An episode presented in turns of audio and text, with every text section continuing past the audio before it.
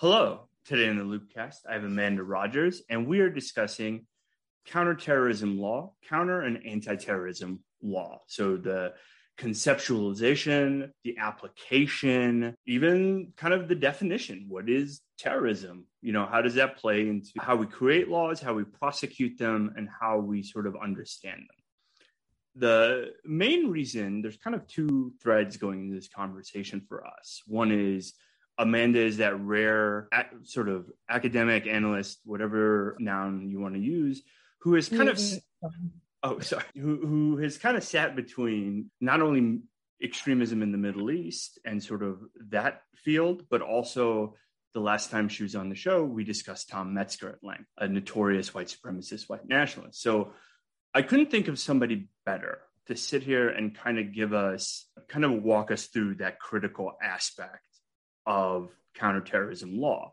the second thread is as you know we have gone through three distinct periods, right? So 9 11, ISIS, DV, so domestic violent extremism or whatever they call it, whatever the, the, the catch all for white, white supremacist and white nationalist violence. And so the big question here was, you know, how is that reflected into the law? How is that reflected into prosecutions? How is that reflected into discourse? So with all that being said, please welcome my guest, Amanda Rogers. How's it going? It's, it's going. It's great to be back. Thank you for having me, and especially on this topic because you know I love to pop off and uh, spout my many many opinions on terrorism, you know, as a category and the terrorism discourse at large. Absolutely. Uh, so uh, did you want to kick off with that that first yeah. inquiry i guess into the the juridical regimes that instantiate the category of terrorism or the definitions well yeah that, i mean that is like at its core for me it's like where do you start because like I, I started saying like when, when i started writing the questions for the show i was like okay we'll start with the one six prosecutions and I said, no, no, no, that's too contemporary. We'll go with ISIS and the debates around technology and freedom of speech. And I said, no, no, no, we'll go to 9 11, right? We'll do Gitmo, the Patriot Act, authorized to use military force.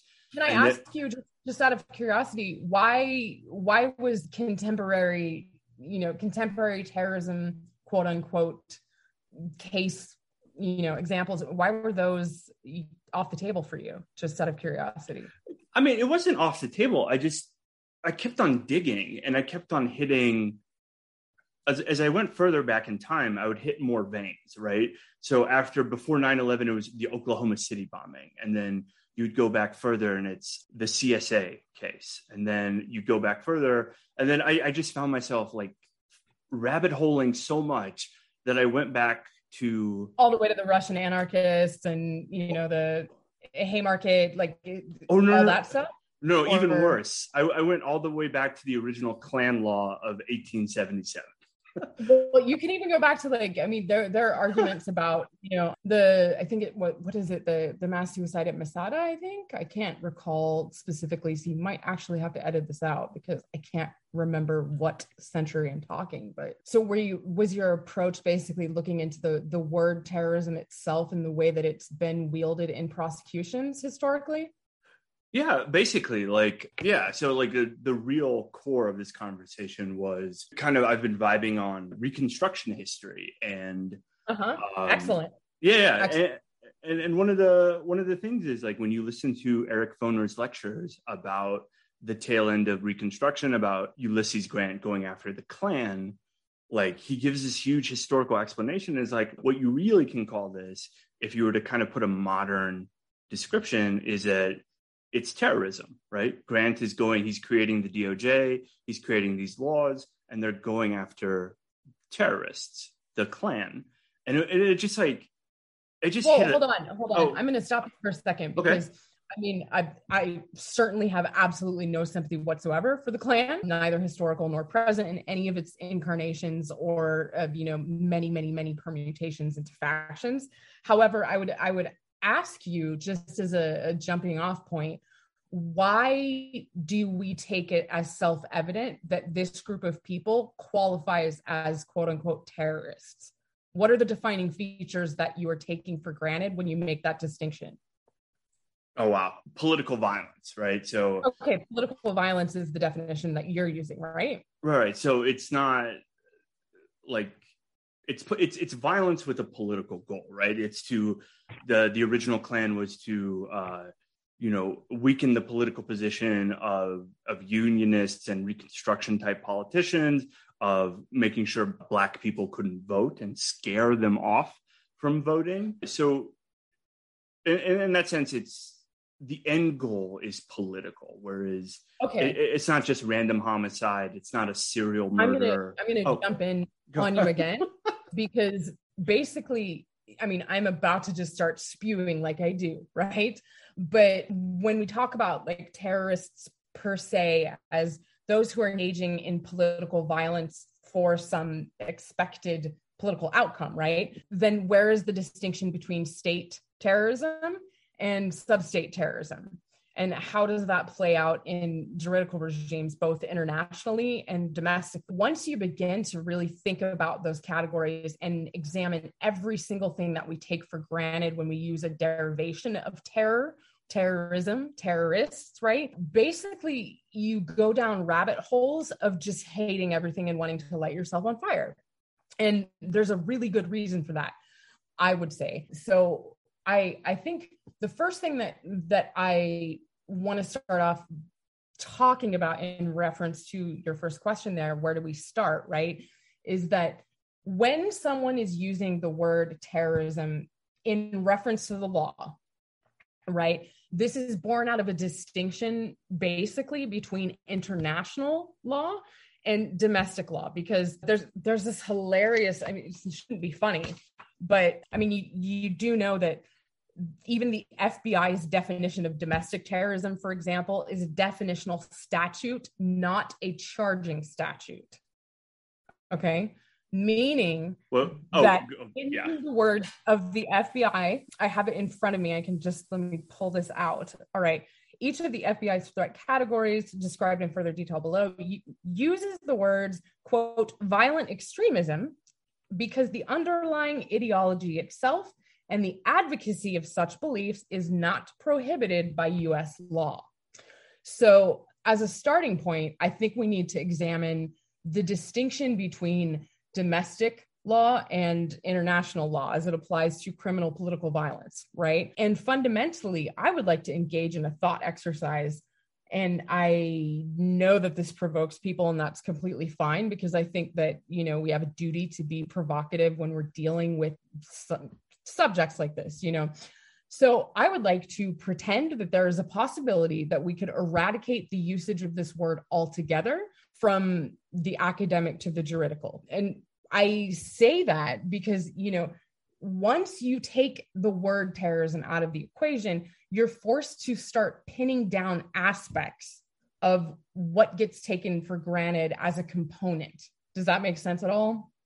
Like, you know you would have to ask yourself if we're talking about just actors who are engaged in violence for a political outcome right? That in, involves you know targeting civilians coercing civilians to change their behavior in some sort of way then don't sanctions count as terrorism engaged in by the state including this state? Wouldn't that qualify?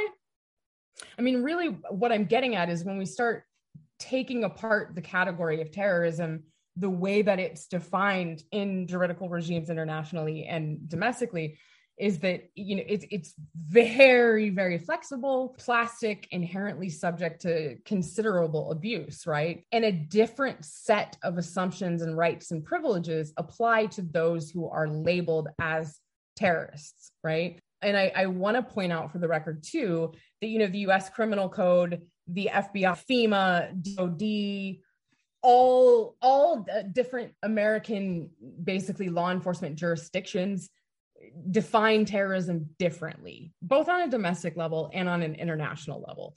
So, one question that we absolutely have to foreground is if within the United States itself, none of our law enforcement agencies can define this quote unquote crime that's not really a crime domestically the same way you know what what does that say about the juridical system you know, that's a problem.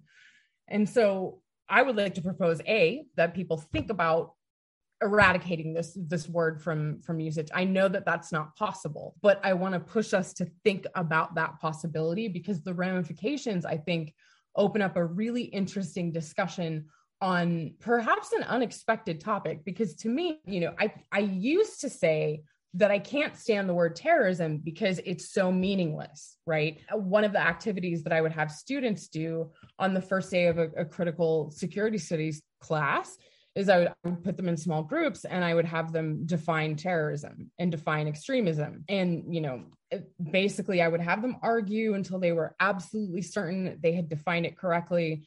And then I would tell them they were completely wrong and break them up and put them in new groups and do this for an hour over and over and over again, you know, until they were so frustrated that then we started talking about all of those assumptions, right? Because you have to really drill into it to to break these taken for granted apart. So I used to say that the issue with the word terrorism whether it's being you know applied by the legal system or you know in a, a political debate as a partisan weapon i used to say that the problem is the meaninglessness of of the word but I've kind of done a 180 on that, particularly in light of January 6th, which we can get into later. And what I mean specifically is that terrorism as a category, legally speaking, politically speaking, et cetera, is profoundly dangerous, both because the term itself is, you know, vapid, I, I will want to say, but I don't think that that's necessarily accurate enough.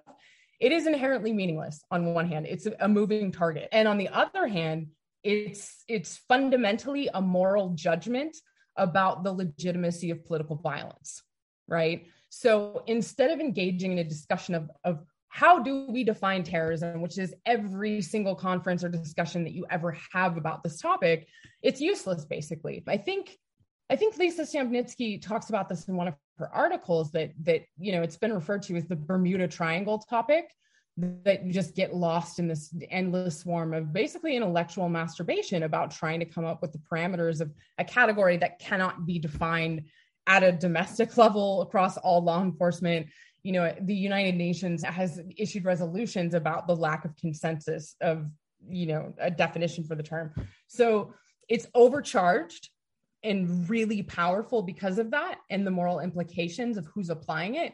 And it's also meaningless at the same time. And that makes it a very effective weapon, but it doesn't tell you anything analytically useful about what you're what you're trying to describe. And when i when i teach classes on basically critical approaches to the the quote unquote war on terror or you know the forever war i would tell my students on the first day you know the war on terror tells us much more about us than it tells us about them. So it's far more useful when we talk about terrorism to analyze not the phenomenon as such through a definition that we are assuming exists but instead look at what it is being applied to, by whom, to whom it applies, and always ask what are the whys? Okay, what are the whys and how do those shift? So yeah, to, I mean to go back to an example, right? Why why would sanctions not qualify in some American international law? Because that's that's just foreign policy, right? But it does meet the definition that you just held up for the the Klan. It's just on a state level, correct? Yeah, I can I can see where you're coming from with that. Yeah. Huh. Okay, so there's there's another element to this that I, I think people should stop and consider. And it has everything to do with the legal categories and the idea of a juridical regime that instantiates the crime of terrorism and the category of terrorist actor, right? And what I'm about to say might sound kind of loopy appropriately enough, but bear with me. Essentially, you know, I, I would argue that terrorism isn't always has been a citizenship claim. And that is because it is rooted in an imperial history and has been since actually, you know, before the, the foundation of the United States. And we can talk more about why that is, but just to briefly encapsulate it for you, you know, I, I mentioned earlier that they're under American laws defined by the FBI, for example, that violent extremism ideology, however that is defined, which is lacking in this definition, go figure, you know, it's it's protected under American law. It's not itself a crime, right? However, different laws apply internationally. But if we buy into that bifurcation of a legal system with specific categories of violations, you know, internationally versus domestically, we run into a big problem if we are well versed in American history. And what I mean by that is this is not a post colonial nation. It's not a post colonial nation, and it is an empire. Okay. How do we have Guantanamo Bay, for example? Right. Oh my gosh. Yeah. That, that kind of, I, yeah. I don't remember I mean, that. Yeah. Oh, go ahead. Go ahead. Sorry, I didn't no, mean to cut you off. I was going to say I don't remember the specific historical sort of basis of why we have Gitmo, but all I remember is that there's a Cuban side and then there's the U.S. base. yes, and uh, basically the the U.S. base is on land leased in perpetuity, according to the the treaty. Basically, I believe, if I'm not mistaken, it was component of the Cuban American Treaty of Relations. I think I want to say in 1903, but I could be mistaken.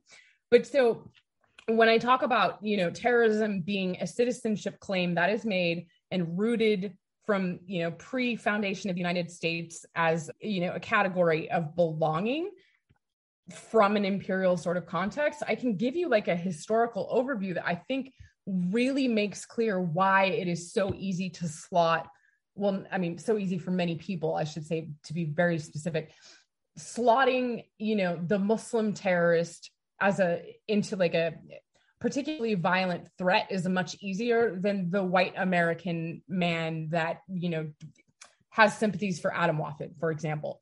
For the vast majority of, of the American public, and yes, you know, I could tear myself into shreds for which part of the vast majority of the American public am I talking about. But in terms of social and collective memory, basically, right, it's easier to imagine a foreign threat as being particularly dangerous, right? And so that actually traces back one of the first uses of the word terror was actually applied. When do you think it was? Just out of curiosity. And to what would you guess? I'm probably going to say the 70s or 60s Palestinian hijackings. Interestingly enough, no.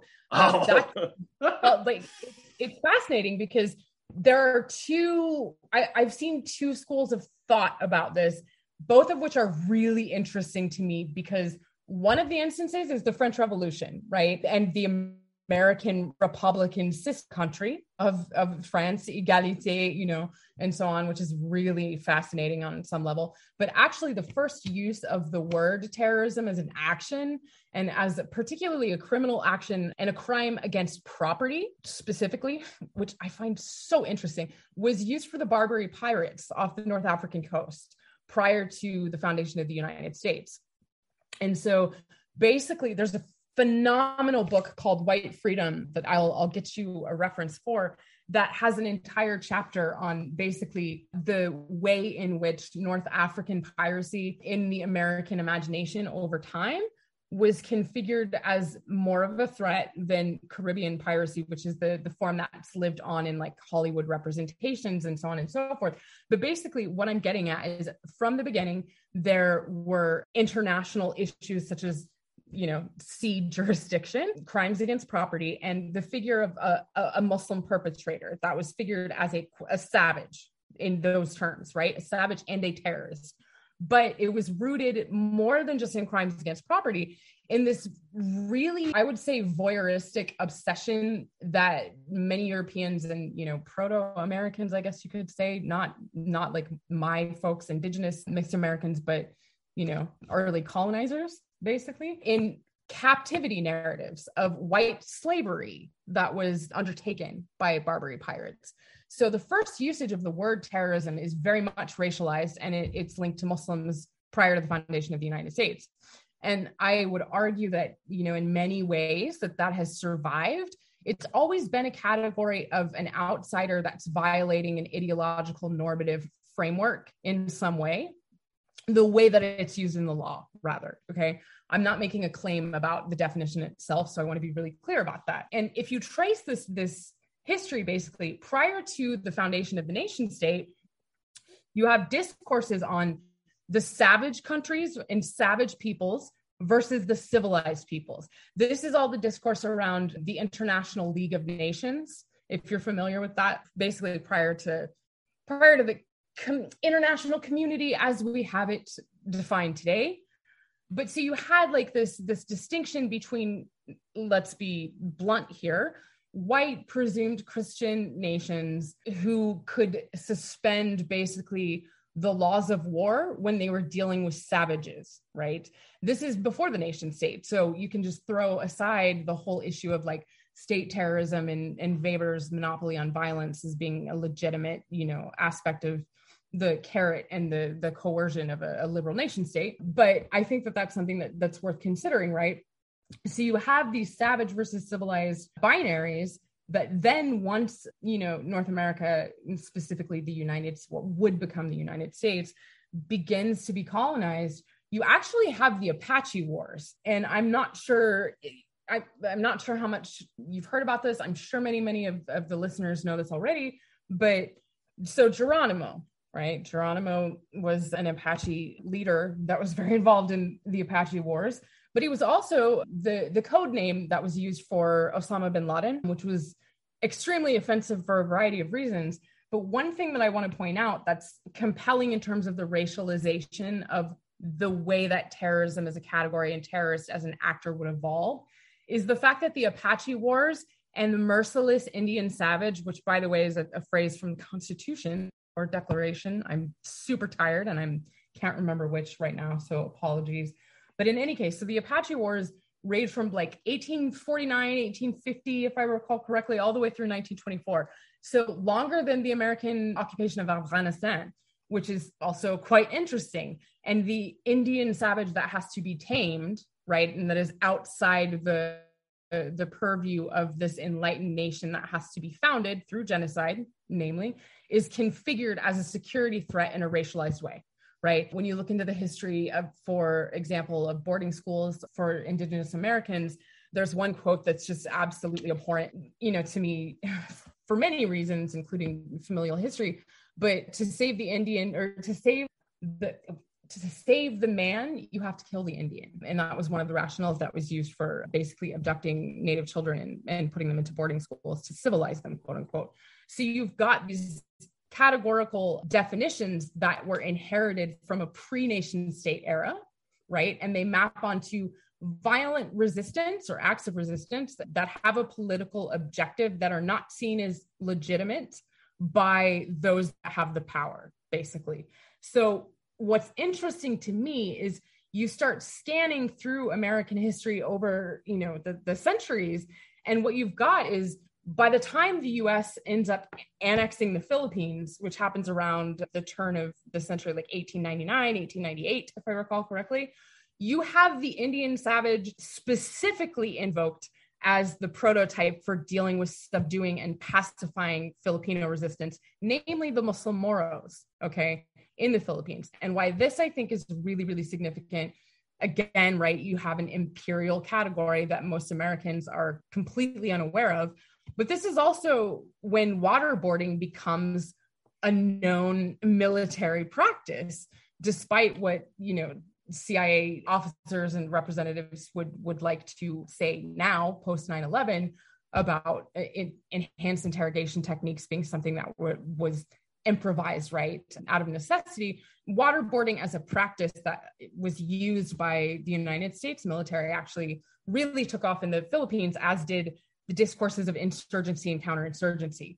And those frames applied to the Muslim Moros in particular in the Philippines mapped directly onto the, the image basically of this merciless Indian savage that had to be eradicated from the land to have this peaceful nation that, you know, in manifest destiny land. But what's interesting again to me is that, you know, there is a trajectory that you can clearly trace once you begin digging into the history and when you look at the, the threat categories at various points throughout American history, you know, yes, you have different enemies slide in and out, but one thread throughout that has been a, a racialized religious other. And it's really easy to slot the Muslim generic right into that. However, that said, I want to briefly touch back on the, the citizenship concept because you think about Dred Scott, right? Dred Scott, basically, that decision by the Supreme Court says that African Americans cannot be citizens of the United States by virtue of the fact that they are not white, you know? So there's a racialized conception of citizenship linked to a threat that runs all the way throughout American history, you know, through the present, I would add, you know, Reconstruction, like you mentioned, you have similar things going on. The Chinese Exclusion Act, right, where you have immigration basically curtailed from Southeast Asia. You have Japanese internment camps. At each of these stages, right, you have a racialized other that's seen as not qualified for a citizenship that is rooted in a particular foundational ideology and any form of resistance by these groups, even the threat thereof, is conceived of in the terminology of, of the terrorist, of the savage, right? And it, it's the prototypical approach, the paradigmatic view. Does that make sense? I know it's like kind of a, a giant theoretical umbrella, but you can trace basically adoption of these terms I think through flashpoints historically in, in more recent terms, like you had pointed out, the 70s, right? When you had the phenomenon of airline hijackings that until the 70s had been seen as, as just a criminal action instead of an act of terrorism. But really, the discourse of international terrorism kicks off in the 70s after Munich in the Olympics. Well, I mean, why is that in part, do we think?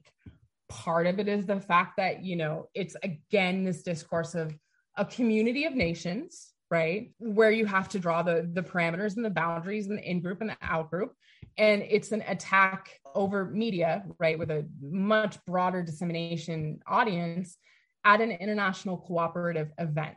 So challenging the categories of who is a member of the international community at that time definitely mapped onto the same rhetoric of you know the the savage and the civilized countries that that could rationalize suspending moral conduct in war, you know, in the colonial era, pre-colonial era, because savages only understood violence. It's the same sort of terminology you get applied to the terrorist category from the 70s on. And I think one thing that's really significant about that is that, you know, it's it's in the 70s and and well, 60s, 70s, like around the time I would say from Johnson through Nixon through Reagan, you begin to have those exclusionary categories of immigration restriction eased in different ways, right? And immigration from different parts of the world is increasing. And you start having categories of, of people that define themselves as real Americans, right? Feeling they're under threat. And it's a these are moments of like great tension in the definition of, of who has the right to be a citizen and that discourse that runs all throughout our history is punctuated with these moments of, of, a threat to not just the nation but national identity and by extension the concept of the citizen. Does that make sense or am i ranting ranting off to the side? No it really does. And i think i think in some ways you describe the 9-11 and the isis periods perfectly. Like i almost think that like that that's what you touched on the ideas of the citizenship claim, the ideological violation, the kind of infer the other. But you know, it's funny. It's really funny that you say that because I was at a conference in Dublin several years ago, and it's it was the day of the Brexit vote coming in, and I was presenting a, a talk on ISIS, and one of my opening statements was you know basically what is it about isis that is such a, a challenge? And, and, what is it about isis that makes them so attractive to a, a, broad segment of people you know enough to like to have the the army configurations that they did? And i i had referred to them as a proto nation state engaged in in nation branding specifically in trying to draw immigration like immigrants to that particular homeland right? And I had said, and this prompt, I got so much heat for this, but I, I stand by it. Basically, the idea ISIS was violating traditional ideas of Westphalian nation state sovereignty, right? They were basically being transnational nationalists, challenging these citizenship categories, but they were also very much on top of the zeitgeist. And what I mean by that now is the nation state globally is in crisis. Everyone knows this, right? We see it in, in, retreats to communitarian identity all over the world, like whether it's India and the BJP and Hindutva, or it's China's policy toward the Uyghurs, right? There is a, a retreat into identitarian sort of configurations that is very much in reaction to basically i would say you know paradoxes and, and problems with the, the nation state configuration and isis was right at that zeitgeist at the same time as brexit broke right so sorry i just wanted to to jump on on that and sort of piggyback off it because i think you know al qaeda was terrifying to Americans for several different reasons, one of which was, you know, in the forever war where there's no front line and your opponent doesn't wear a uniform, how can you identify who the enemy really is, right? That was how we were meant to understand the problem of that threat. But once we get to the period of ISIS, then the threat transmogrifies into they fight like conventional proto a proto military. I think that's what oh, it was a proto army's conventional warfare techniques, I think, or something along the, those lines that David Kilcullen referenced when he talked about ISIS. But they also had claims to be a state, right? And in many ways, an expansionistic imperial state with an ideological foundation of, you know, you could definitely argue manifest destiny. And that's not an endorsement, right? But you have challenges to the legitimacy of other states' monopoly on citizenship claims and on the application of violence and on essentially the provision of a welfare state. So I think that entirely changed the category. But again, it's all shifting around this idea of basically clearly delineating the citizen that is appropriate and the citizen that can never be. Basically, like the the homo sacer of you know national identity, I guess you could say.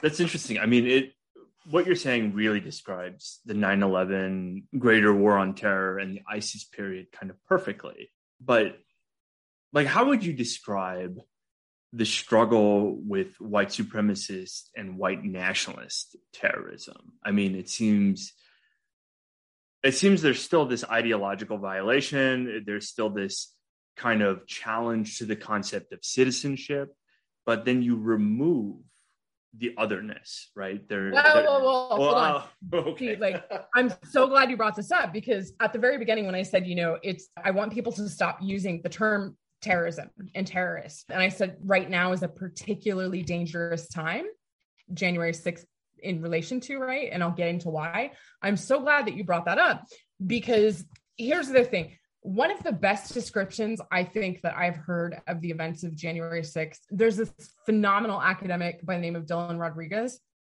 I think he's at UC Irvine or Riverside. I can't remember which one, but he wrote the book White Reconstruction. He's also written on the, the colonization, annexation, resistance in the Philippines. But he referred to the events of January 6th as basically not an insurrection at all, but a policing action which I found phenomenally, you know, provocative and especially as someone that specializes in in one area right in infiltration strategies for you know white supremacists trying to engage in in, in military training and, and gain policing capacity and things like that. But basically why i'm saying it's so dangerous to be using that phrase now is trying to think of how to bullet point this because there are a lot of moving parts. You are familiar with the great replacement or replacement theory, correct? Yes. Or do you want me to? Okay. So think, yeah. for, for listeners that aren't, right, like white supremacists for basically ever and ever, amen, have been flipping out about the the point at which white Americans, whatever the hell that category is even supposed to mean, because whiteness is such a ridiculously constructive and constructed and contested category, particularly here. But um, basically, they've had this this horror about the tipping point, right? And when essentially post civil rights era, where you to have public consequence, like you have consequences professionally and personally for publicly being racist, right? And you have to be clandestine about the way that you're approaching you know, being an abhorrent racist. Like it's not like you know the Klan sheriffs um, all basically turned kumbaya because Johnson signed off on the Voting Rights Act. That didn't happen. They went underground, right? But the the thing is, you've had the the theory of the Great Replacement and the Browning of America, what came to be termed that, right? It was sort of like laundered under Nixon with Lee Atwater's comments. I'm sure your listeners are familiar with this, with the basically the embrace of euphemisms because you couldn't publicly be blatantly racist anymore. So you had to turn to phrases like urban, right? These dog whistles that then Reagan built on. These are also times of increased immigration from uh, like quote unquote black and brown countries, which, you know, has panicked white American identity in, in exponential form, I think, over the years.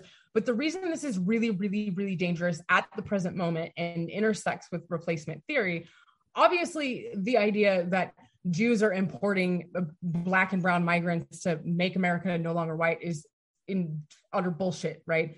I can say that, but I have to, because I absolutely believe that's complete bullshit. However, you know, we have to to consider for those who see that as a reality, right? What proof texts are they finding validation from, right?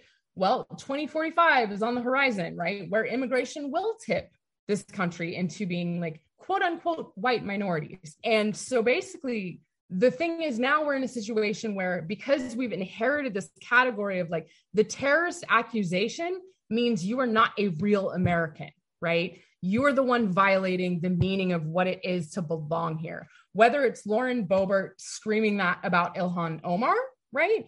Or someone saying the same thing about Lauren Boebert, right? These politically partisan I guess, ideological eh, rhetorical weapons that that are the the terrorist labels basically are now understood by this group of white Americans who are seeing changes on the horizon that are real changes, not instigated by a global Jewish cabal, right? But like 2045, the the date that a lot of you know you'll come across like there was a wild time cover story about this that inflamed tons of the neo Nazis, basically about like again the quote unquote browning of America. So they, these entitled, you could say, I think very fairly, uh, white Americans that have always held these positions of power and privilege and the ability to define the parameters of who constituted, you know, the nation state and claims to it, have always understood the term terrorist as meaning you have no claim to the state you do not deserve to be represented. As such, you're not fully a citizen. You're not a real American.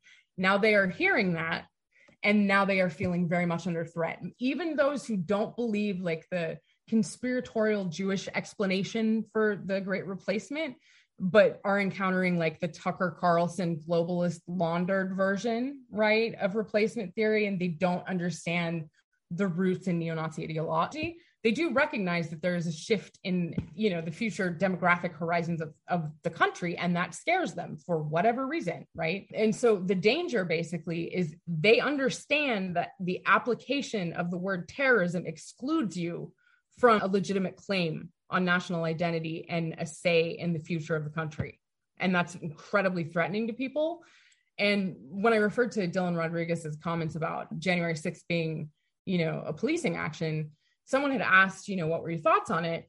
And he said, I I wasn't surprised. And the the really screwed up thing about it is that in some ways they were right because they were they were taking what is theirs right and he wasn't endorsing it and i'm not endorsing it but he was like to me it looked like entitlement right and i think when you look at the swirling around of the label of like January 6th terrorists, January 6th protesters, you see those same categories that we talked about before, where, you know, certain definitions of who is an, a, a, real American and a true citizen and has the ability to, to stake those claims, right? The demographics are reversing. And that's terrifying for a significant component of this country that also happens to have a shitload of power. Make sense? Yes. So okay. then, so then it's like it's you, like lighting a few, you know, the fuse on the powder keg, basically, because to them it's like the the tables have finally turned. Even if they would not identify themselves as white supremacists, you know, perhaps it would be I'm worried about my children's future, and they don't speak Spanish and you know all all the, the usual crap that you hear, right? Among people that would say I'm not racist and you know beyond the incredibly transparent racism of like quote unquote I have a black friend, right? But basically there's a, a I think a tipping point and we are increasingly so politically partisan and divided that so much of it maps onto racial categories, maps onto class categories, you know, and that word is wielded as a weapon completely independent of any juridical regime regime to regulate it, right? So you've got the category of terrorist and terrorism, the, the whole discourse basically functioning on multiple levels. You've got the juridical regime, which is incredibly problematic given the fact that there's no distinction between international and national. I mean, there never has been in an imperial, you know, context, which is the United States. And definitely there's not now with the way that borders in, in the era of globalization have become increasingly, you know, porous, the way that capital is being you know transmitted. And i mean shit covid right? The perfect example i think of porousness of borders. So you know that's an, another the the fictional basically distinction between a national and an international legal artifice basically that could hold up any useful really application of, of terrorist as a criminal category also comes into play but i mean not but but there, oh, there, feel free man i'll argue no, no, no. I, I don't want to argue. It's just I, am trying to think.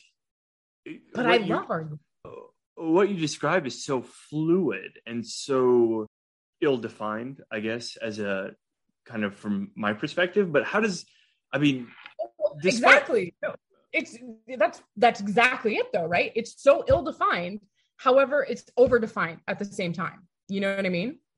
Like it again is it's this this moving target that inherently is just nebulous that you cannot pin down.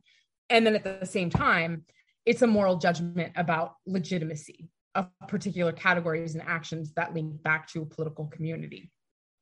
That's why it's so profoundly dangerous. But it but it's not just debates about identity and citizenship. You you have prosecutions. You these well, yeah, of course. But but that's what I'm saying. Like the law does not apply equally to citizens of different countries, right? The mm-hmm. law, I mean, the fact that the domestic terrorism as such, according to that FBI definition that I read you at the very beginning, right? Criminally speaking, you know, they, they said it was a definitional statute, not a charging statute, right? So obviously there is a distinctive separation between an international and a domestic juridical regime, right? even though those border configurations don't make sense in practice, right? To give you an example, I think that that holds, right?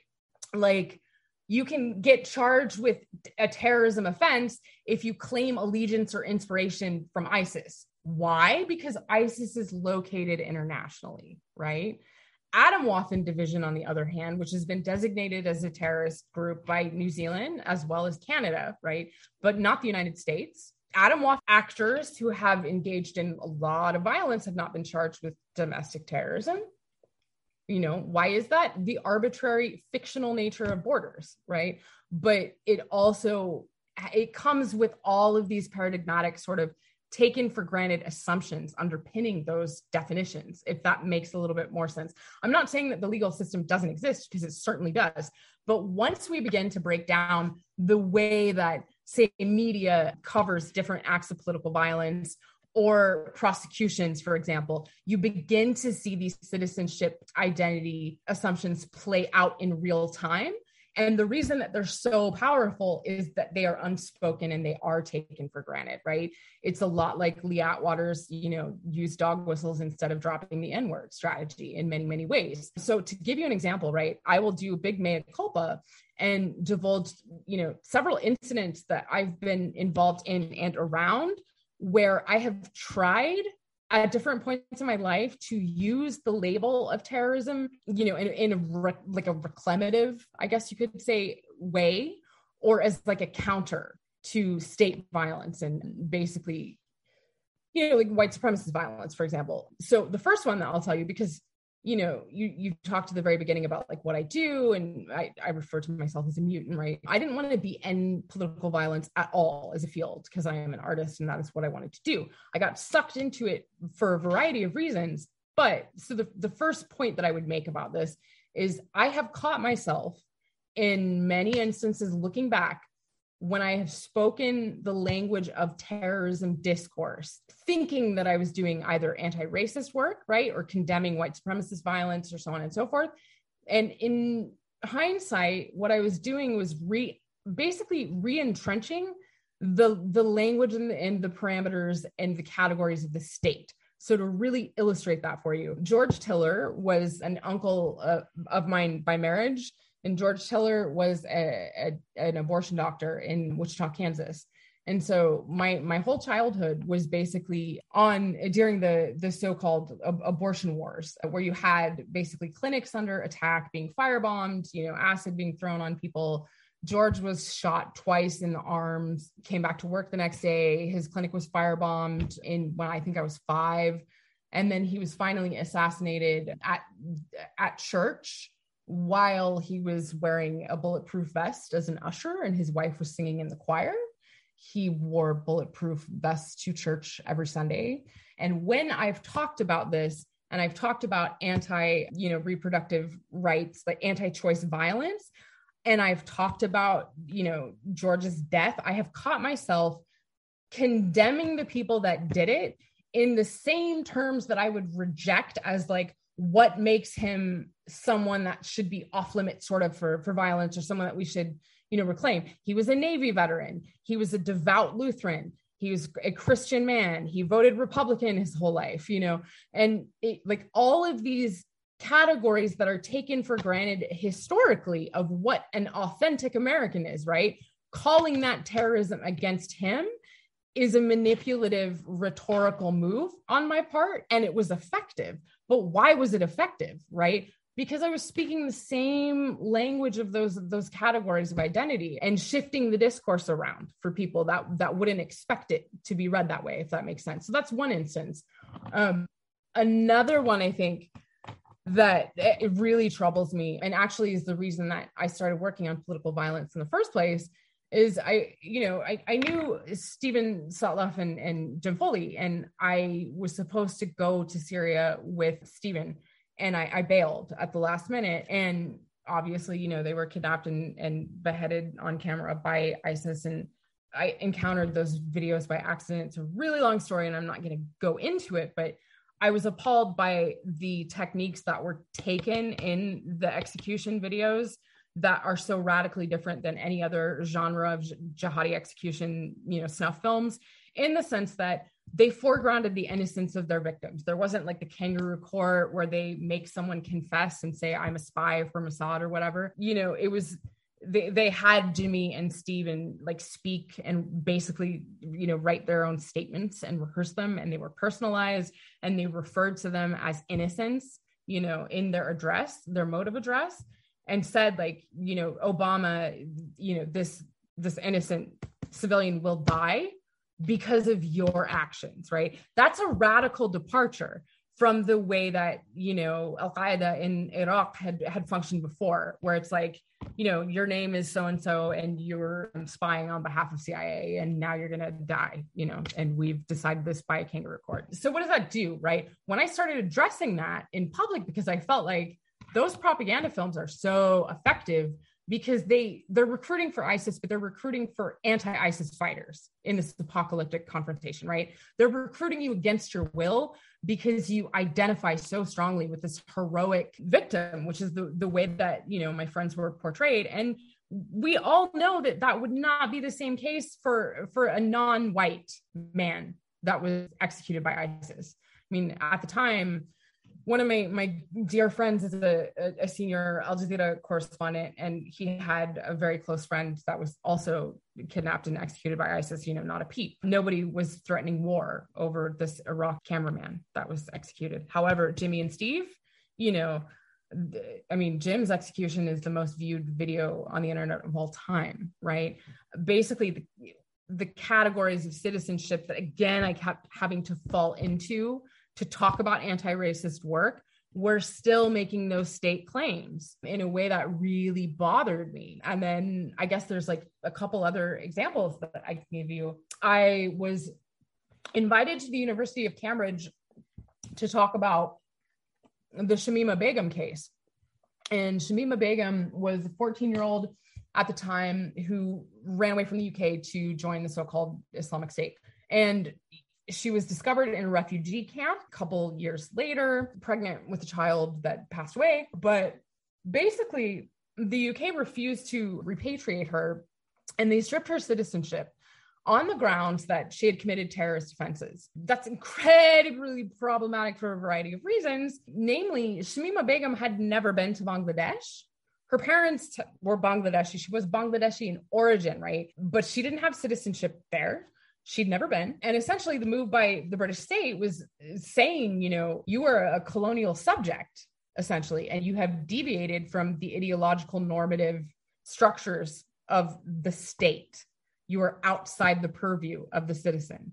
And we are taking that away from you, right? And you know, she she wasn't committing political violence that, that we we knew about, right? She, her crime was material support, basically by tweeting in favor of ISIS which you know I, obviously I can't stand ISIS for personal reasons, ethical reasons, spiritual reasons, like every reason, you know, on earth. But the fact of the matter is, you know, to take someone's citizenship away because of a thought crime, it goes down a lot easier when it is Shamima Begum of Bangladeshi origin than it, it does when it's an Irish citizen that has gone to join ISIS as an adult and, and engaged in political violence, you know, because there is a huge disparity in media coverage of that phenomenon, you know, to say nothing of her age, right? Which is another real issue. But in any case, when I was coming back, well, well, when I was going, when I was going into the UK, I was uh, basically Schedule seven detention, if you're familiar with that, which I expected because of what I work on. So I bought like a whole new laptop, you know, clean hard drives because it was a violation of, of British law to have the talk PowerPoint that I had been invited to give because it contained propaganda produced by ISIS. So basically, like to get myself out of that situation, you know, and convince them that I'm not pro ISIS, I had to fall into these categories of like, I'm a counterterrorism expert, you know, and like I'm firmly anti terrorist and all of these tropes that you play on that help get you out of the situation if you're white passing, right? A lot easier, but are very uncomfortable when you look at these definitions, the way that they function in legal context in, in the long view. So I think that's another instance. And then finally, I would say, I think I was telling you this before. Correct me if I'm wrong, but so basically, I was uh, targeted by a couple neo-Nazi groups on a you know an assassination list a couple years ago and I ended up having to deal with the FBI in the state of New York and the New York State, like the Highway Patrol or whatever. And I, I had the weirdest experience with trying to convince them that accelerationist violence was a thing, right?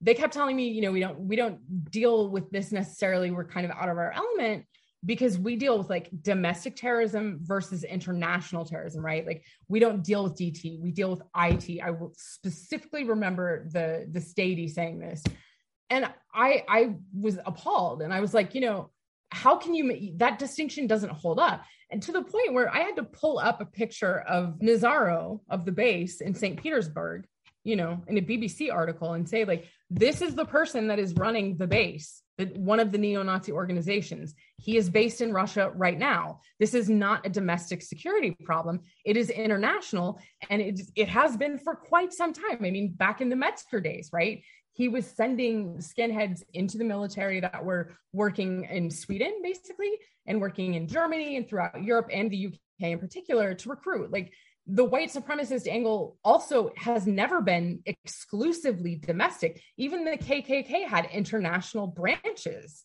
you know, around Reconstruction. So the the idea that somehow these these categories in in the bifurcated like legal system of international versus domestic don't have clearly racialized elements that just don't hold water in historical and geopolitical perspective it just it really collapses in that that perspective i think. I mean, in terms of enforcement, I think like I think like the stark comparison of you can literally plan a coup on Twitter and Facebook and not be held account- accountable until you have your feet on Nancy Pelosi's desk versus well but like hold on. Yeah true but that's the thing. This is where we really i think are in danger of of screwing up like everybody. I'm not saying like you or me or you know whoever but like yes there is that disparity. There's absolutely that disparity. It's clear to anybody i think that really has like rationality and logical reasoning skills. However to the people that that stormed the capitol you know that stole pelosi's laptop that you know, all of the people to whom you're referring, their sense of threat to them is very real. To them, they are losing power and they are losing a country to which they feel entitled, right? And to them, their action was patriotic protest. And to people that opposed what they were doing, it was domestic terrorism, right? And the reason it's so threatening to them to be called a terrorist is because that has a meaning that is not only racial, right? But has everything to do with who has a stake and a claim in the future of the country politically, which is what the whole thing was about. That's interesting because it's. I'm not endorsing I, it. Uh, I'm not endorsing it at all. I, I'm just saying that I think you know this is why it's really dangerous to, to talk about like a domestic terrorism set of laws now because we're at powder keg moment you know, politically speaking in this country, right?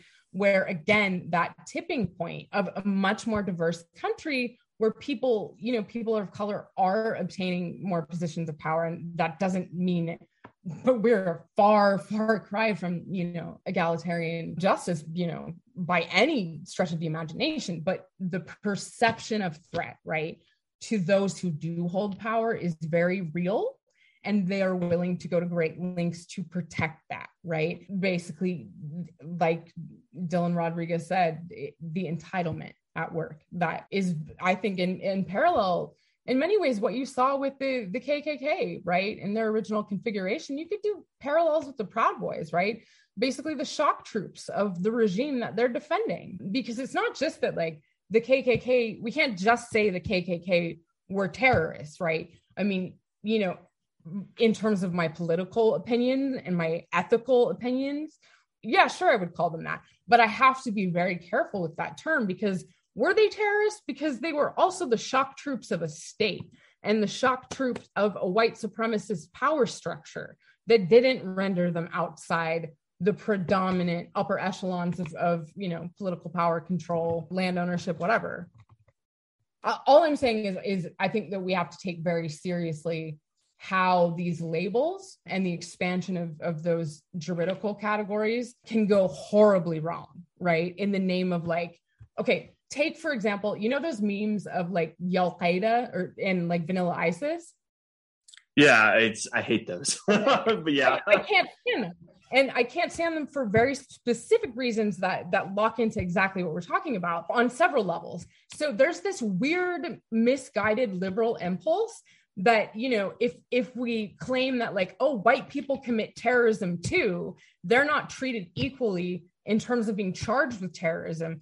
We should just expand the draconian security state to like also encompass white people. You're going to call that justice?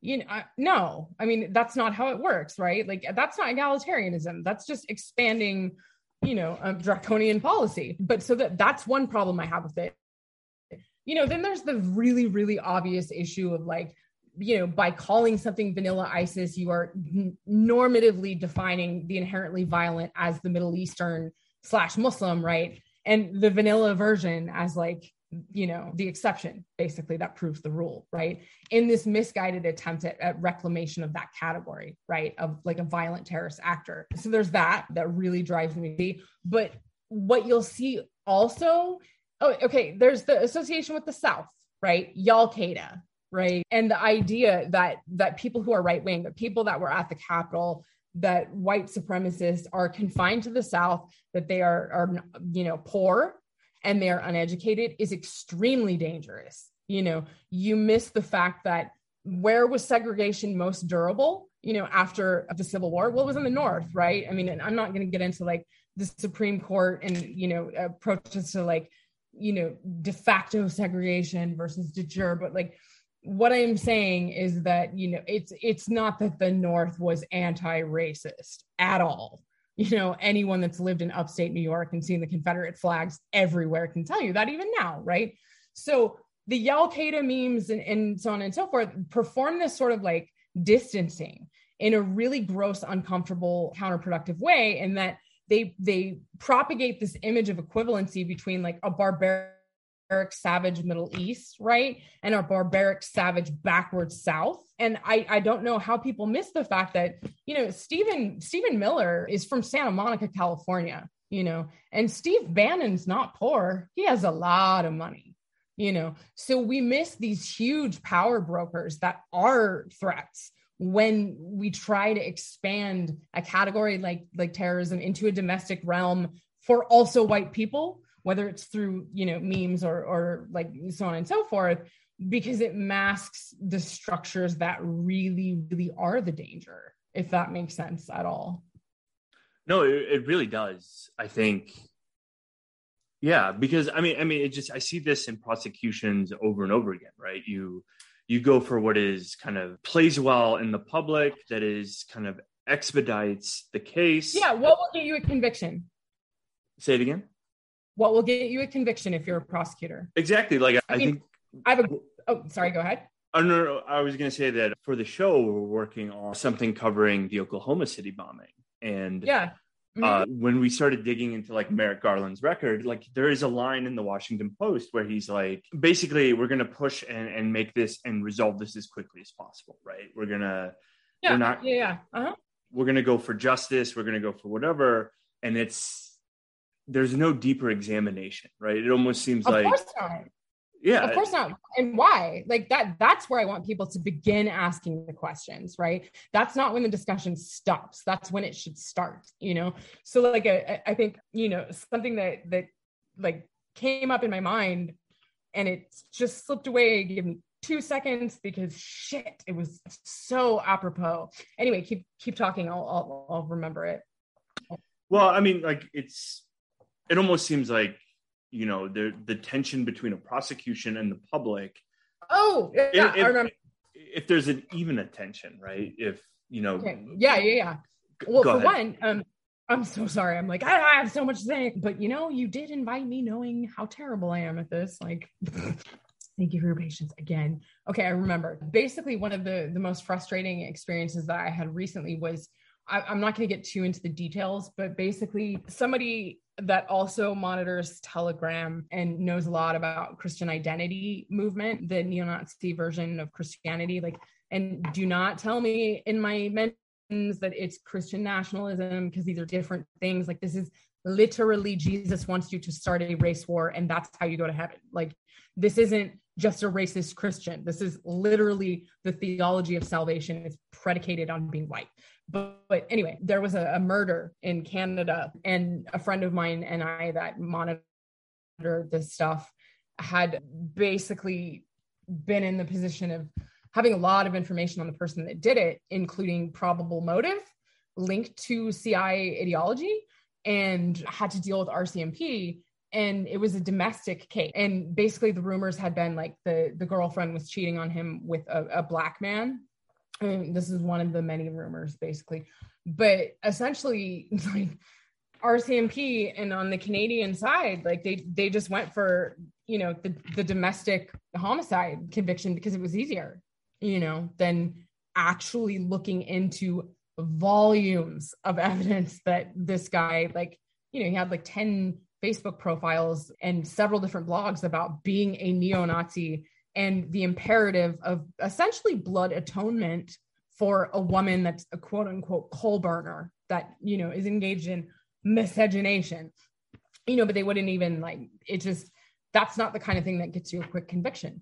So why even go down the terrorism route, you know? So I think that that's a, case that that comes immediately to mind where if, you know, I, I don't believe for a second that if the guy's name was Ahmed and he had beheaded his wife, that that wouldn't be an avenue that that RCMP didn't pursue relentlessly. That's interesting. I mean, do you see that dynamic playing out in the one six prosecutions? Like, eh, it seems to me that these prosecutions they're going a little slower, but they're kind of getting it, it. It feels like from the outside correct, right? You're charging the the leaders and sort of the the top tier people like Stewart Rhodes. You're charging him with sedition, and then everyone else is getting a collection of felonies. Or, yeah, no, no, no that that I, no, go ahead. No, I'm sorry. I get so uncomfortable with this for a lot of reasons because are you familiar with the Fort Smith seditious conspiracy trial in Arkansas in what was it like 1988? I want to say no, 1989 around there. That's 1988. I think so. That's one of the cases highlighted by Kathleen Belew. Yes. And actually, I think the day after January 6th, I did this huge Twitter thread about it because I was like, okay, the government's prosecution here has to be really fucking careful because they blew it in the the Fort Smith seditious conspiracy trial for a variety of reasons. And like I know I've already talked your ear off, so I can't really go into a ton of detail about it, but there are certain elements of I, I think that there are parallels and there are divergences divergences and I, I do think that the state is quite cognizant of how profoundly they fucked up in Fort Smith um, for a variety of reasons. And like, I would love to just start going off about the Oath Keepers and Stewart Rhodes in particular, because, you know, like the Oath Keepers had basically helped leak the, the DHS report in 2009 about, you know, recruiting, mili- like basically recruiting military members. And they leaked this confidential report from inside DHS before they had announced their own existence as a group yet. Like, I think they announced, Stewart Rhodes announced the group like three weeks later but the the guy that was responsible at the time for the office at DHS that monitored far right extremism wrote a book and, and discusses this at length. So, you know, I, I do think they're smart for going after the, the leaders and yeah, you know, what you're saying, but my my verbosity and like you know hyperactiveness makes me really want to get into like Fort Smith and the problems of Fort Smith because they were picking leaders of different white supremacist and far right like contingents, right? And trying them all together. And I think that's something they're kind of avoiding, but I'm not sure really what you're asking in terms of like like how they are proceeding because it's it's it's a mess, right? Like it's a much bigger set of defendants in in a much more varied set of charges, you know, I think than than I'm qualified to like give you a, an analysis off the cuff about it, be irresponsible. I think there's a, a few threads you can. It's choose your own thread. One is I think you highlighted perfectly is the. It it always seems from the outside that when prosecutions come to terrorism cases that deal with non-white people, to put it gently, there's less fuck up. Whereas uh, a part wait, of language, is there less? Wait, hold on less fuck ups or is the system designed to work successfully the way it's working there that could also be a kind of a different wording of it I mean, yeah i mean it just it's, it's, a regulating function of excluding a certain contingent of of of like you know the the untouchable. So is it that they're fucking up more or is it that it's it's a, a machine of a structure and a governmental apparatus that you know functions in these specific ways to define the par- parameters of the community? I i mean i think that that i think there lies the struggle right? So i'm trying to understand why when when prosecutions come to cases involving like the Fort Smith sedition trial, like the CSA, like uh, uh-huh. a hundred other cases involving white defendants um, oh, okay. I see where you're going, and I can I jump in. I'm so yeah, sorry. Of course, you, of course, always, always, always, always. well, like it's it's fascinating because one of the points that I wanted to just spout off about in terms of Fort Smith is well, for one, wh- what jury do you think that these guys got? What configuration of jury demographics do you think factored in? You know, all like, white jury. well, I mean, you can't ignore any facet of basically how these systemic orders function, right? Like who are the felons like in certain areas because of structural racism and therefore precluded from serving on a jury rendering the possibility of a white dominated jury in you know a non-white dominated area more possible right? So you can't ignore any facet of this because it's all involved in a giant system. So i think that, that that's one aspect but specifically related to fort smith and one of the parallels to which I, I was implicitly referring basically the fort smith trial hinged on freedom of expression the first amendment patriotism, their country, their service as veterans. And I'm thinking specifically of former Klan leader uh, Louis Beam, who incidentally gave an impromptu victory speech after he was acquitted in front of a Confederate monument right outside the courthouse, right? But he spoke very eloquently of his service, you know, and like his patriotic service to this country except for the fact that he came back from Vietnam, you know, hell bent on fighting an, a, an insurgency against the state, right, to eliminate Black and Brown people. So you had the same laundering of similar goals and objectives. And, you know, if you wanted to be generous and charitable, which I really don't want to be, but let's just play devil's advocate and say people are unaware of the explicitly racist and hyper violent neo-Nazi origins of a lot of basically the shit, you know, they, they would buy into that laundering of patriotism in my country. And again, you're back to who counts as the citizen, who has the right to free speech, who can be policed for a thought crime, and who can't, and what renders them more immune, and who's judging and why? So then, you know, I know I know neither of us are in the realm of forecasting, but there is a lot of energy from the left. I want to say mostly left spaces because I only hear this argument from the left, which is do we have uh, a left in this country? Because I'm not convinced that we do. Let's just say it's a combination of Twitter and and some conversations I've had with people. Okay, so like not the corporate Democrats that that would be considered like neoliberal right wing in Europe. well, I mean, a lot of it is like they're kind of pushing for more. The best way I can sum up the argument is that they're pushing for more anti and counter terror laws, right? Yes. So, yeah, domestically. Yeah. Domestically. Why are they doing that? No, well, it's not why, but I want you to kind of game it out for us. Where do you think okay. will that end up? Like, is that really something that's going to come in bite everyone in the ass, so to speak.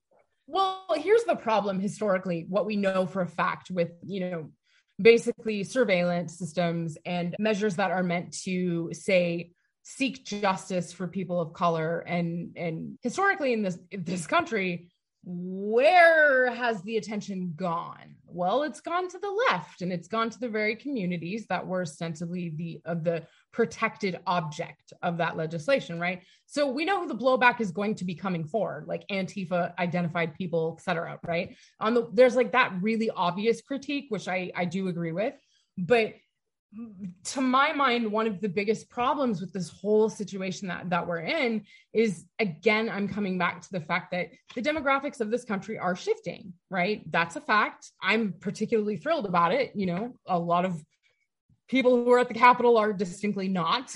And I, again, I want to draw a distinction right between that demographic shift upcoming and the great replacement because they are not the same thing, right?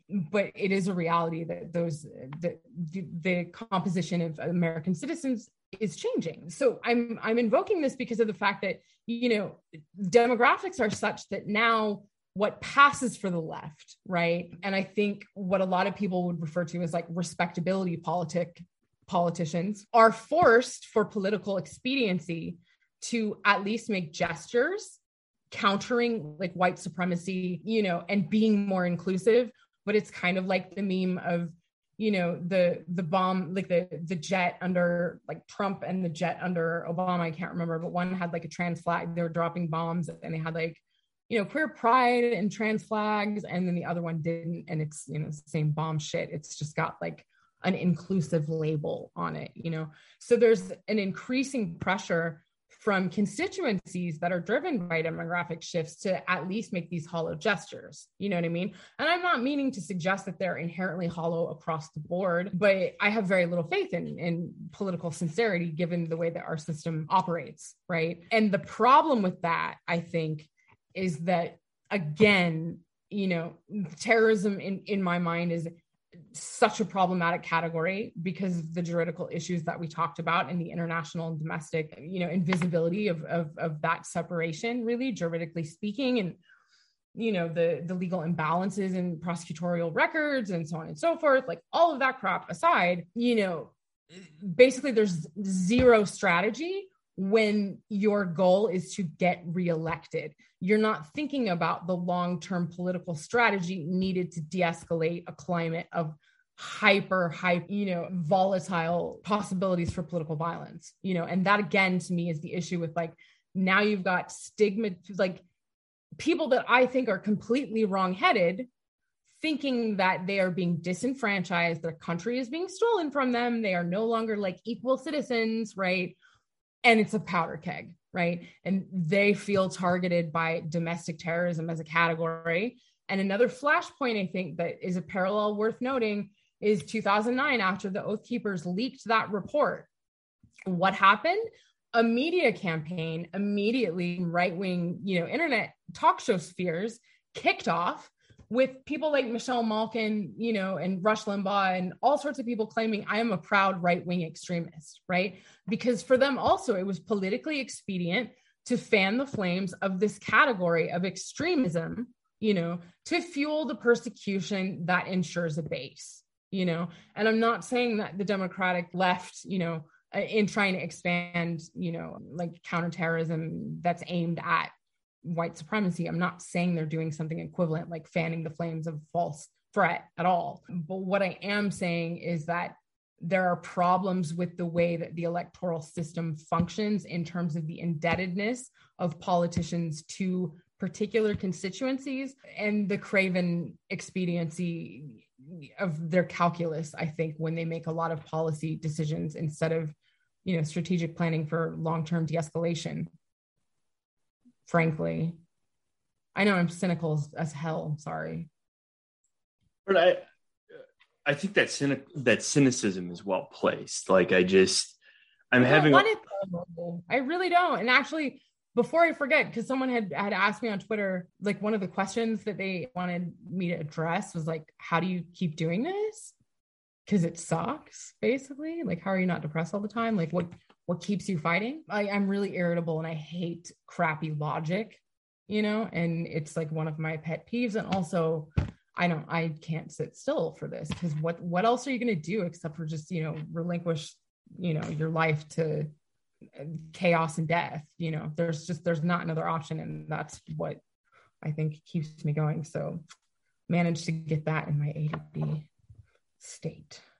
So I, I don't want cynical. You know what I mean? Like right. I fight, I fight with that all the time. Like if there is a format like this, or you know, like the other podcasts and, and media interviews and stuff that I do, that is the platform where maybe someone will listen. You know, like the whole reason that I'm on Twitter um, is this kind of stuff, right? Public education to make people think critically, right? To affect like one person.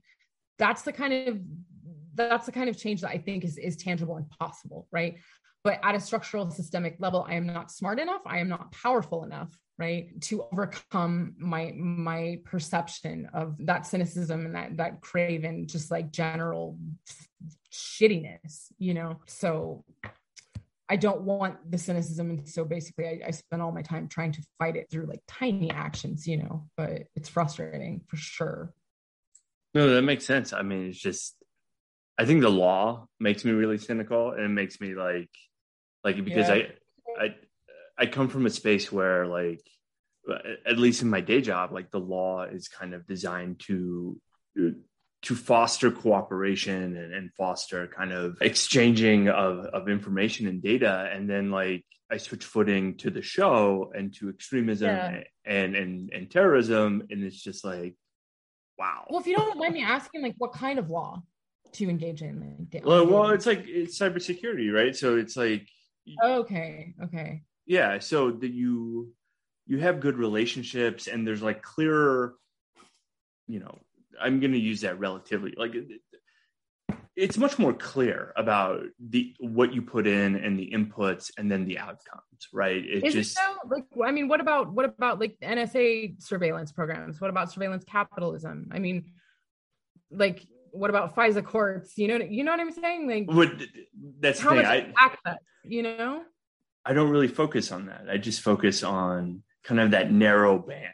So that might be it. That okay. is to your point. Like it might be because the the work is so focused and the relationship is so focused that it's it ends up being much more narrow than when you well, start. That's ex- interesting though. If you think about it as like a technique of control, you know, mm-hmm. it's kind of like like the influx of basically overclassification of government documents. You know what i mean? Like narrowing and restricting the parameters of you know access to information that the everyday citizen can have. So by narrowing the parameters of what you're focusing on you know how would you know about like what was it called? Blue sky? I can't remember. I don't um, remember either. But I, I, I mean to reinforce your point like with with terrorism law it's just like going back to what you said at the beginning which is it's so fluid it's so ill-defined the fbi doesn't have the same definition as dhs dhs doesn't have the same definition as you know whatever also, you know like I think we should point out like something really interesting too. When was ICE created and why? Any guesses? Actually, that's a really good question. I don't I don't remember and I don't know. Okay. Well, we didn't need ICE. All right. We had, you know, INS, we had Border Patrol, you know. Actually, ICE was created in 2003 as like a, an aftermath of like the Homeland Security Act, right? They created this whole new like draconian law enforcement organization that didn't need to exist. And that comes to mind because I'm thinking about Uvalde, you know, and the fact that like why the hell is ICE involved in a school shooting? Why, why are they there for law enforcement purposes? At, at you know a minority filled school where parents have to choose between like do i go check on my child or does that risk deportation if we're undocumented? You know because again it's come back to like these structural configurations and organizations that regulate the parameters of citizenship you know by coercion and force essentially or threat thereof. Sorry that was a tangent but. No i mean like that it, it just reminds me of like the run up to one six. Like i I was getting DMs and messages on Signal like from oh God, yeah. from yeah. non from non intel non police people saying like you know look at Shit's Facebook gonna go down. Shit's gonna go yeah. down. These folks are literally on Facebook using real names real pictures. 1776 show up like with your musket. I mean Jesus Christ. Yeah it, it's, it's and it's just like again though I want to like rewind a little bit because what are the two basically symbolic metaphorical you know images that like just came out of my mouth right 1776 Why, right and and those are are like the extremely patriotic images that are invoked as like immunity basically in a situation like this because how is the government go like if you use Allahu Akbar right or takbir you know, you're probably going to run into a shitload more trouble than if you're saying 1776 and muskets and go Patriots, right? Why? Because again, you've got this foundational mythology and, and like ideological sort of, you know, expectation of who conforms to what. And then by extension, you know, what political violence is legitimate and, and who is entitled to participation in, in what way, you know? I mean, so, I, I re- really believe that this is an underlying paradigmatic assumption that is rarely, if ever, examined when we talk about the category of terrorism. Could we do a thought exercise? I'm interested in if if race is the issue or is ideology okay, the issue. Ali Alexander was one of the organizers of January 6th. And we can't forget that we deal with a group like the Proud Boys, right? Again, I want to just back to the era of Nixon and Lee Atwater and basically the laundering of overt racism into euphemisms, right? So you've got like the tokens in the Proud Boys, a proudly quote unquote Western chauvinist organization which is thinly veiled code for white Christian civilization that will take the tokens when they're useful. And then what happens? There's a split and a messy, messy divorce on Telegram. And all of a sudden there's the Proud Boys channel where they tell you how they really feel, right? There's that aspect. But the bin Laden instance, I think, is really interesting because I got into a huge flame war with like the blue QAnon people on Twitter over this. So uh, Osama bin Laden, obviously from a Saudi family that's huge, has a lot of relatives, right? Apparently, he has a niece that's really, really MAGA, and basically, like the the blue QAnon equivalent, right? Like everything is a conspiracy, like from the Democratic perspective. And I, sorry, libs, but that exists, and you're gonna have to deal with it, and you're making the situation worse. Also, you know, like you can criticize Joe Biden. Uh, like he's not a deity. Stop reflecting the Trump God Emperor bullshit. It's not productive. Moving on. In any case, so Bin Laden has this niece, very, very MAGA, openly MAGA, disavows Bin Laden, you know, and all of these prominent quote unquote left accounts after January 6th we're talking about how she is part of like a, a secret plot with the Republicans, you know, to basically like in, involved in terrorism because she's related to bin Laden. So yeah, I think there's a racial element absolutely because she was subject to far more suspicion, right? Even when she was like blasting like I love Trump left, right and sideways, right? Nothing could divorce her from that taint of association, but I don't think it's fair to boil that down exclusively to like a race issue because of the infamy of that relative, right? But I would say, you know, you've always had patsies in these organizations, you know, like throughout time. Like, so Chuck Leak from Twitter, right? He can tell you about how when he was a neo Nazi skinhead, there were, you know, white passing, like biracial neo Nazi skinheads that got outed. Anytime you're on Telegram, like it's notorious, everybody's like outing everyone else for not being pure enough, you know? There are very often i don't like willing token feels so gross to say but you know it the fact of the matter is when the proud boys refer to western chauvinism they are talking about white christian civilization in the same way that lee atwater was laundering the n word for richard nixon in terms of urban concerns you know and the fact of the matter is that is an outgrowth of the civil rights movement. Like i get blowback from people on the left when i talk about infiltration of the police and infiltration of the military because they're like these are fundamentally racist institutions. Yes they grew out of slave patrols right? The the policing institutions law enforcement. Absolutely. However when we don't acknowledge the fact that what happened during civil rights was a fundamental shift in the consequences of public overt racism, right? That entailed an entirely new way of operating according to an outward facing civil discourse. You know what I mean? That changes the entire organizational strategy that someone has. So, of course, you're going to have people like reaching out for Tarrio and laundering, you know, white supremacy and Christian, you know, Christian nations whatever the hell that even means, right? Under Western chauvinism. When, like, let's be real, if you have any sense of geopolitical history, you know, what the hell is Western civilization? You couldn't have the Renaissance without Arabs and, you know, preservation of Greek philosophy in Arabic, right? So, I mean, those stupid Samuel Huntington categories don't make sense either, but I will stop that rant before I keep going. This is no, historical, drives me crazy. No, I mean, I just find it interesting that like it's that tension with enforcement between ideology and race. Like you I, I i think like the stereotype or the expectation is that somebody who is not white or not presenting as white would be more subject to arrest and legal scrutiny than somebody who is white. But then well, i mean you know then isn't it isn't it a fair question to ask like how did they get Tarrio to roll so fast and why him? I mean, I think it's because he's an idiot personally, but like if you're going to bring up those categories, you could ask that about him. I mean, and certainly there are those within those organizations that will sell out their token figurehead so fucking fast. The that's minute that it's convenient, you know? Yeah. No, no, no. That's so interesting. Like, I just, like, there's some, just so much complexity to this. And it's just like, it just kind of boggles my mind. Like, I want to, I really Absolutely. just I just want to kind of think about it in very clean, neat categories. And then we Well, start. Good luck to you and teach me how. Actually, you know what? One more thing, and, and then I'll really try to shut up. But you know, like this isn't a new phenomenon either. So I can point back to Metzger, right? I have I have this huge video archive because I'm a masochist, I guess, of like Metzger speeches and stuff for the book that I'm working on.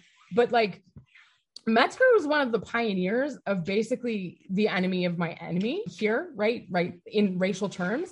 And I have this video of him with the new Black Panther Party, and he was giving a keynote speech for them, right? And like, you know, he he donated to Farrakhan and like spoke at a Nation of Islam gathering too. But like in this new black, not not like the OG Black Panther, right? Like the new Black Panther Party. So we obviously realize that there's an ideological distinction as well as a genealo- genealogical distinction between the two groups that I want to make very clear.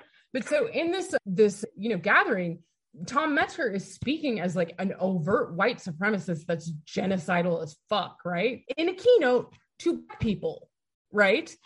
And there's this surreal, awkward moment where the guy that invites him, somebody in the audience addresses the, you know, the elephant in the room, like when it comes to the race war, what's going to go down? And they just start laughing and they're like, we'll worry about it then.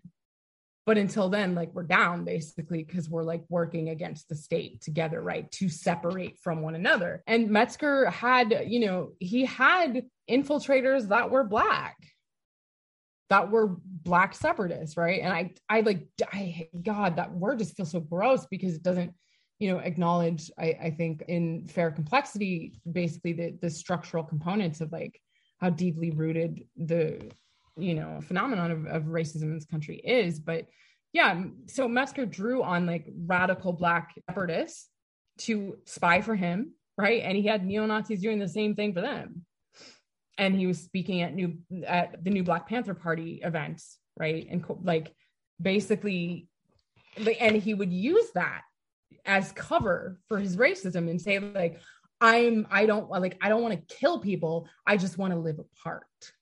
You know what I mean? It's always been convenient cover, and I think one of the things that people miss when it comes to the role of race in these identitarian groups and religion and racialized religion also is the fact that like you know even when we disagree with our heart of hearts and every ethical bone in our bodies with the like the ideological framework and you know the politics of an opponent right? I think we often make the mistake of seeing them as not sophisticated strategically you know which is why like why would the proud boys have a brown person as their figurehead you know? Why would metzger be working with the new black panther party well they're not st- and the minute that we let ourselves slip into thinking that they are we have no ability to gauge the strategic plan right and the tactical sort of approach that would explain those paradoxes you know Interesting. So we've been talking for about two hours. i'm so sorry No, no, no. It's it's it's good. And so that that always brings us to the legendary last question. I think you, as a previous guest, you already know what that is. i totally can't remember It's okay. I'm, I'm about to ask it. i'm thinking like the Desus and Mero thing where they're like what do you want your rainbow to say and i don't know if you know Desus and Mero anyway never mind Oh no, no, no. But I am I am familiar. I, I started okay with that. you know when vic mensa is on and he, he's like dj wacademics oh yeah, Yeah. Yeah. Yeah, that's what I want. My naturally no, it would be Immortal Technique Harlem is what my rainbow would say. Atlanta, but anyway, sorry. What is the question? I'm tired. I bet you are too, 'cause you've been dealing with me. It's okay. I think the legendary question is before we leave for the night, leave me and the audience something to think about, something to chew on about how we think about terrorism and its sort of reflection into the law. Okay, so wait, did you ask me about terrorism last time and I completely forgot on the out outro? That's a terrible joke. Last time- because I pulled an all nighter last night work wise, so I'm kind of dumb right now. And that joke totally misfired. But so what I would say to everybody as like a, a thought provoking, hopefully, you know, endpoint is something that I would tell my students all the time. You know, don't use a word unless you can define it. You know, And when I talked about the same thing that I talked about with you at a conference about a month ago, it was really interesting because I got a lot of pushback from people about like a the impossibility of like jettisoning jettisoning terrorism as a term or a criminal category, et cetera, which I understand. But again, thought pro- or like thought exercise, right? And people were saying, well, why can't we use the word terrorism and use it against the state, like to reclaim its power? And my argument to them was you can never step outside the state with the category like that.